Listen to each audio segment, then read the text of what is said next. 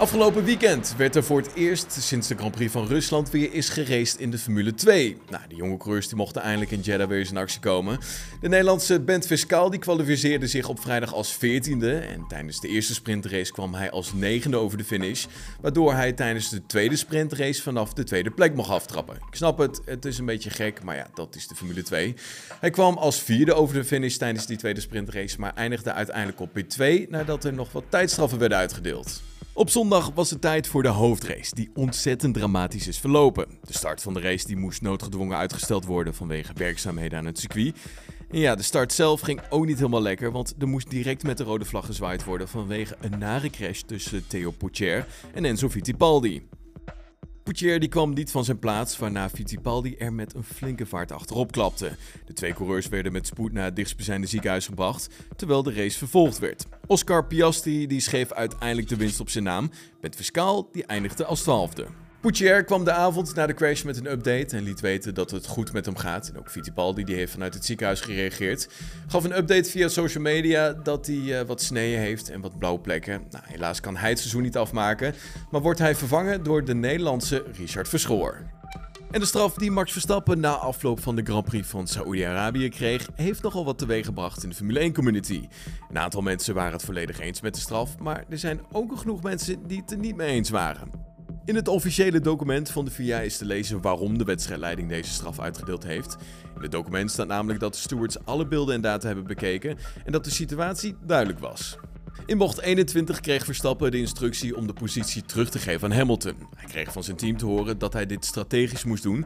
Verstappen ging in bocht 26 langzamer rijden, maar goed, het was duidelijk dat geen van beide coureurs als eerste over het detectiepunt heen wilde rijden. Verstappen die snapte niet dat Hamilton hem niet inhaalde, terwijl Hamilton op zijn beurt aangaf dat hij niet op de hoogte was van de reden waarom Verstappen langzamer ging rijden. In de keuze om Verstappen te bestraffen was doorslaggevend dat Verstappen plots remde. Hoewel we erkennen dat Hamilton de Red wagen had kunnen inhalen toen hij zijn auto afremde, begrijpen wij waarom hij en Verstappen niet de eerste wilden zijn om als eerste de DRS te passeren. Ja, Verstappen die had daar natuurlijk ook wel een woordje over te zeggen en zegt tegenover Sky Sports dat hij de consistentie mist bij de FIA. Ik vind het interessant dat ik degene ben die straf krijgt als we allebei over de witte lijnen rijden. In Brazilië was het prima en nu krijg ik er ineens straf voor. Je kunt zien dat we allebei de bocht niet hebben gehaald, maar het is prima. We steden niet te veel tijd aan, we moeten vooruit.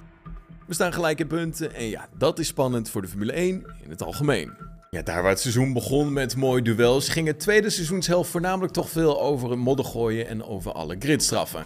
Ja, en ook Verstappen die zou liever gewoon willen racen dan constant over dit soort dingen te moeten praten. Ik zei het al tijdens de ronde, we hebben het de laatste tijd meer over witte lijnen en straffen dan over racen. Ja, dat is een beetje jammer. Al dus Max Verstappen. En de prijs die de Nederlandse kijker gaat betalen voor het gloednieuwe platform Viaplay, eigenaar van de Formule 1-rechten in Nederland vanaf volgend jaar, is bekend. Viaplay die vraagt namelijk vanaf 1 maart 13,99 per maand voor de diensten. Na een lange periode neemt Ziggo Sport afscheid van de uitzendrechten van de Formule 1, want vanaf 2022 zijn deze rechten in handen van Nent, die dan eigenaar is van het streamingsplatform Viaplay. Naast de prijs zijn ook de analisten nu officieel bekendgemaakt door Viaplay. Christian Albers, Guido van der Garde en Tom Coronel die zullen de vaste analisten zijn in de studio. Mika Hakkingen, David Coulthard en Tom Christensen zijn dan de internationale experts.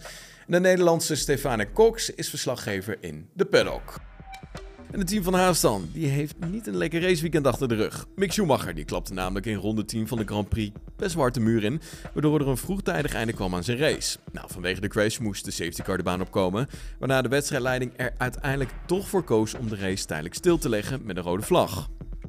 Direct na de herstart ging het ook mis bij Nikita Mazepin, die achter George Russell klapte. En hierdoor vertrekt het team van Haas dus met twee flink gehavende bolides naar Abu Dhabi. En ja, dat zal volgens Steiner nog wel eens voor wat problemen kunnen gaan zorgen. Teambaas benadrukt dat er wel genoeg onderdelen zijn om de wagens voor de race te repareren.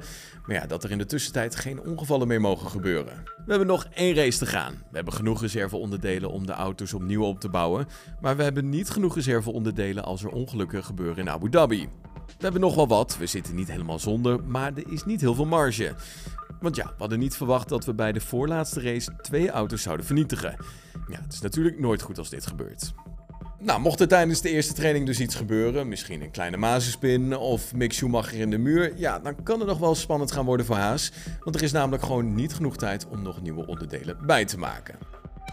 De veelbesproken en controversiële samenwerking tussen Mercedes en Kingspan is tot een vlot einde gekomen.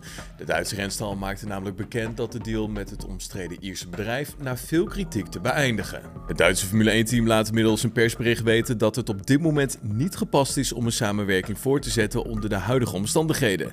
Daarmee komt er dus een einde aan de deal die slechts een week geleden werd gesloten. Al vrij snel na de deal tussen Mercedes en Kingspan kwam die samenwerking onder vuur te liggen.